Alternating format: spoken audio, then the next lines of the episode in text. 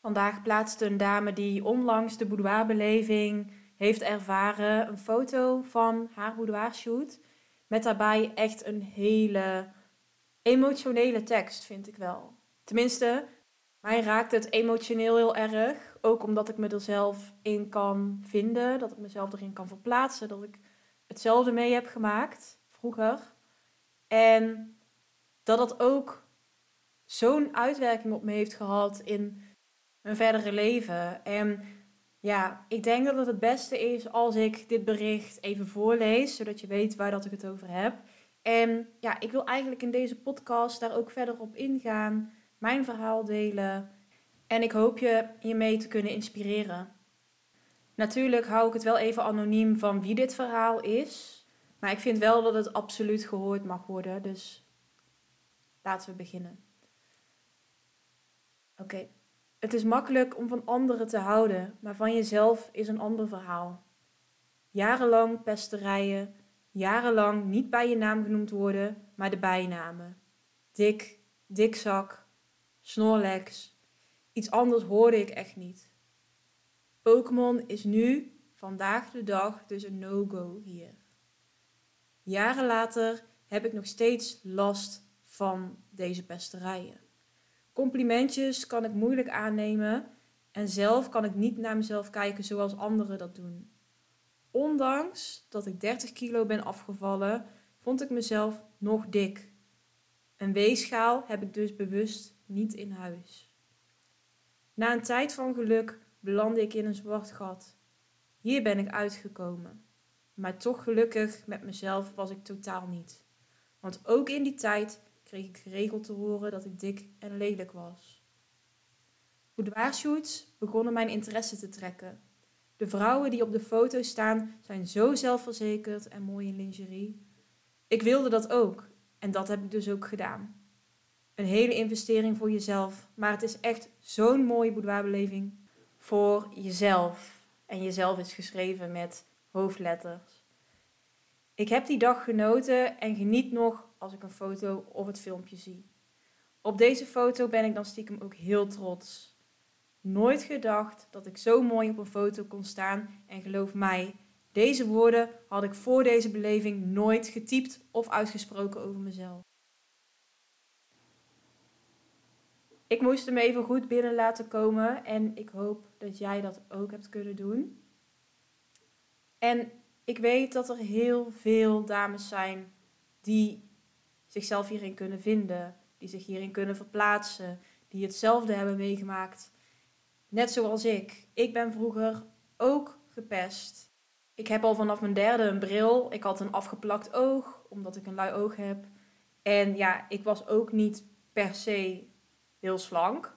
Daarnaast besloot ik in groep 6 ongeveer mijn haar kort te knippen en begon ik een beetje een eigen stijl te ontwikkelen die niet bij iedereen in goede aarde viel. En dat mocht ik dan ook horen.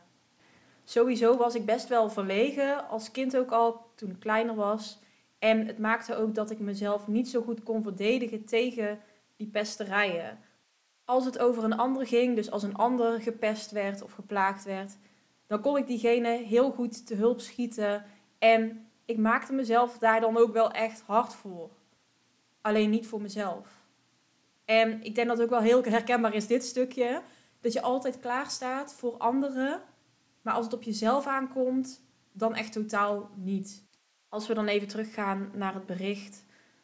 De woorden die tegen haar gezegd zijn, dag in, dag uit. Over haar gewicht. Over hoe dat ze eruit ziet. Die hebben zo enorm veel impact gemaakt. En dat is iets wat je je op jonge leeftijd niet beseft als pester dag in, dag uit datzelfde horen maakt dat dat jouw waarheid wordt. Zeg het maar vaak genoeg tegen jezelf en je gaat erin geloven. Dat werkt met negatieve dingen zo, maar ook met positieve dingen. Daarom werkt zo'n spiegelopdracht waarin je tegen jezelf zegt: Oké, dit vind ik allemaal mooi aan mezelf. Daarom werkt hij zo goed als dat je dat iedere dag doet. En net zoals bij haar kwamen boudoir shoots een gegeven moment op een pad.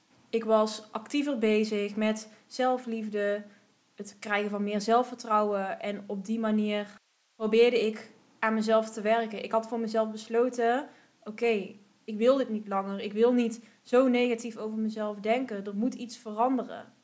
En of die mindset nou de starter is van alles wat je besluit om voor jezelf te doen, of dat boudoir op je pad komt en je op die manier erover na gaat denken van hé, hey, misschien is dit wel iets om te doen om een zelfvertrouwen boost te geven, of in haar geval om een totaal ander beeld van mezelf te krijgen, want ik weet dat het beeld wat ik van mezelf heb niet klopt. Maar ik kan ook niet geloven dat het anders is. Dat maakt niet uit. Boudoirfotografie, een boudoirfotoshoot, de boudoirbeleving wordt zo vaak gezien als de kers op de taart. Dat wat je doet als dat je je doel bereikt hebt. Maar dat hoeft helemaal niet te zijn. Het kan ook een middel zijn, en zo is het heel vaak, dat het een middel is om juist jezelf op een andere manier te gaan zien. Zodat je een eerlijke kijk op jezelf krijgt. Zodat je milder kan zijn naar jezelf. Zodat je ziet dat jij prachtig bent zoals je bent. En dit is echt het ultieme cadeau wat je aan jezelf kunt geven. Ik had vandaag een interview met de Limburger en die waren een artikel aan het maken over Vaderdag. En boudoirfotografie werd daarin eigenlijk genoemd, tenminste dat was het idee, dat het genoemd werd als cadeau aan je partner. En dat kan hè, het kan een cadeau zijn voor je partner. Ik heb ook heel veel dames voor mijn lens die in eerste instantie een reden nodig hebben om dit voor zichzelf te kunnen doen, om zichzelf dit te gunnen. En daarom zeggen ze, het is een cadeau voor mijn partner. Voor vaderdag, voor onze trouwdag, wat dan ook. Maar uiteindelijk komen ze er toch achter dat het vooral een cadeau voor hunzelf is. En ik vind het zo mooi dat ik gedurende het interview ook duidelijk kon maken dat het juist een cadeau is aan jezelf. En dat je partner verrast wordt door deze foto's van jou. Ja, dat is natuurlijk geweldig. Maar niet de hoofdreden waarom dat je de boudoirbeleving boekt. Tenminste, in heel veel gevallen niet zo. Mocht het wel zo zijn, is natuurlijk ook helemaal goed. Echt superleuk dat je je partner op deze manier wil verrassen. Maar ja, echt 99% van de tijd is het toch echt voor jezelf. En ja, er wordt ook gezegd, het is een investering. Maar ja, het is zoiets bijzonders. Een ervaring die je nooit meer zal vergeten. Het is een gevoel. En een gevoel wat vastgelegd is in foto's. Je moet je voorstellen dat jij door je album heen bladert. En dat je dat gevoel weer helemaal als het ware kan pakken. Dat je weer meegenomen wordt naar die dag. En dat je dat gevoel van toen weer helemaal kan oproepen.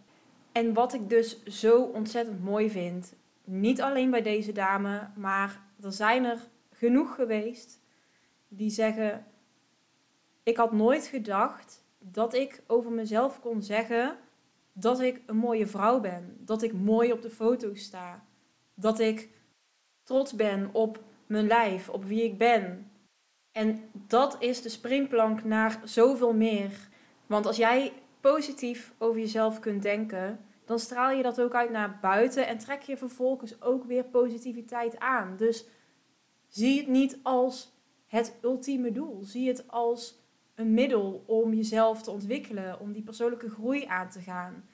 En ja, ik ben hier echt zo ontzettend gepassioneerd over.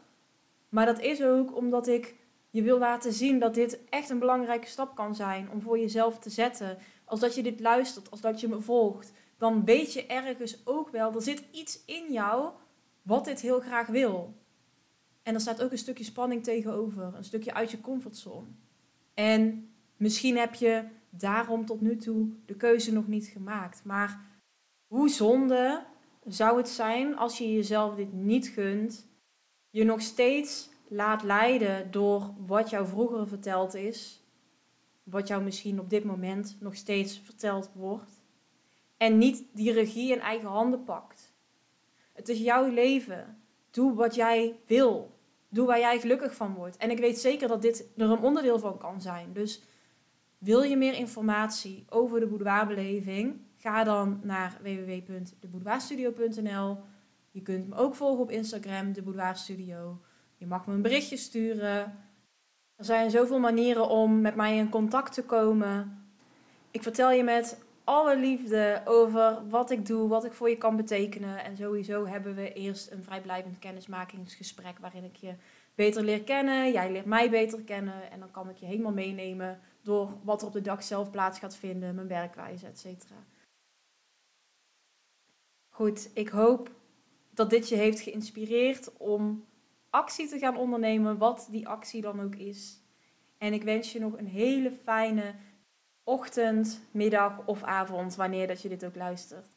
En tot de volgende keer.